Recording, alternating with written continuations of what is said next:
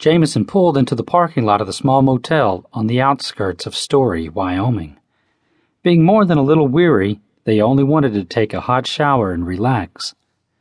Knowing it would be hours before they could even think about bed, Jameson said, We'll stay here tonight. Let's go get a couple of rooms and you can take Sasha for her walk.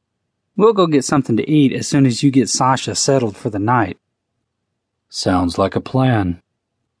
Jameson was leaning on the tailgate when he spied Michael walking out of the building. He straightened his back and said, I thought we'd go to the diner down the street. We can have a decent meal and figure out where we'll go from here. Michael walked to the passenger side and slid in. He waited for Jameson to get situated. I bought a map of this area because we have to come up with a game plan. I figure as soon as we think Talbot's close to this area, we'll put our plan to work. Jameson started the engine and turned left out of the parking lot. This day has been a long time coming. I just hope Talbot doesn't get wind of our plan.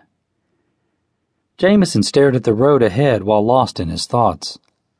Michael disturbed the silence of the truck when he said, We can't let Katrina know what's happening. She'll unknowingly show signs of nervousness and Talbot will pick up on it. I think we should stay away from the places Katrina usually goes until we're positive Talbot's in the area. If we do that, there will be less chance of anyone knowing we're in town and word getting back to her. Jameson turned into the diner's parking lot and shifted the transmission to park. He half turned toward Michael and voiced his opinion. I agree. And since we know she frequents the market and the coffee shop, we should steer clear of those areas for now.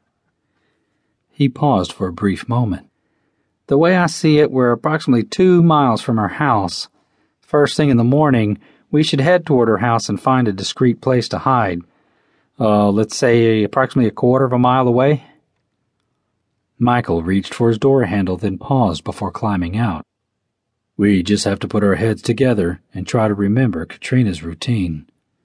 The more we can remember, the better our chances of finding Talbot will be. Jameson opened his door and stepped out onto the asphalt pavement.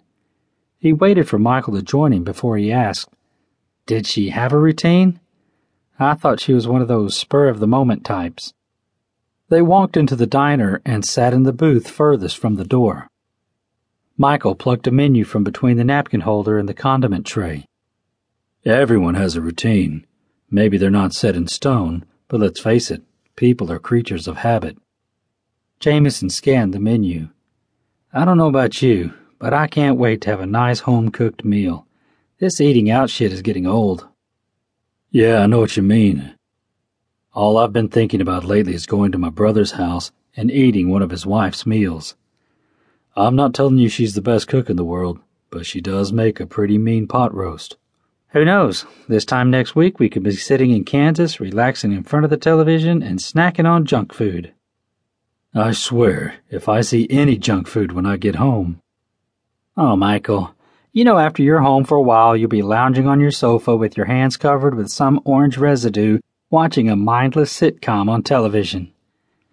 The waitress took their orders. She returned a few moments later with their beverages and two straws. She smiled shyly at Jameson. I'll be right back with your order.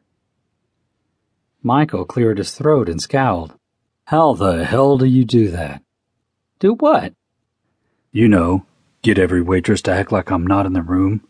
I swear you're like a chick magnet. Jameson laughed. I think you're blowing things out of proportion. He removed the paper covering from his straw and stabbed the straw into his glass. They just know who gives the biggest tip. Michael scoffed. Yeah, right. I give decent tips. I just wish once a waitress would act as if I'm the only one in the room. Well, if I remember correctly, the waitress in Twin Bridges gave you her undivided attention. Jameson roared when he noticed the scowl on Michael's face. She was like ninety years old. Jameson continued his ribbing until their meals arrived.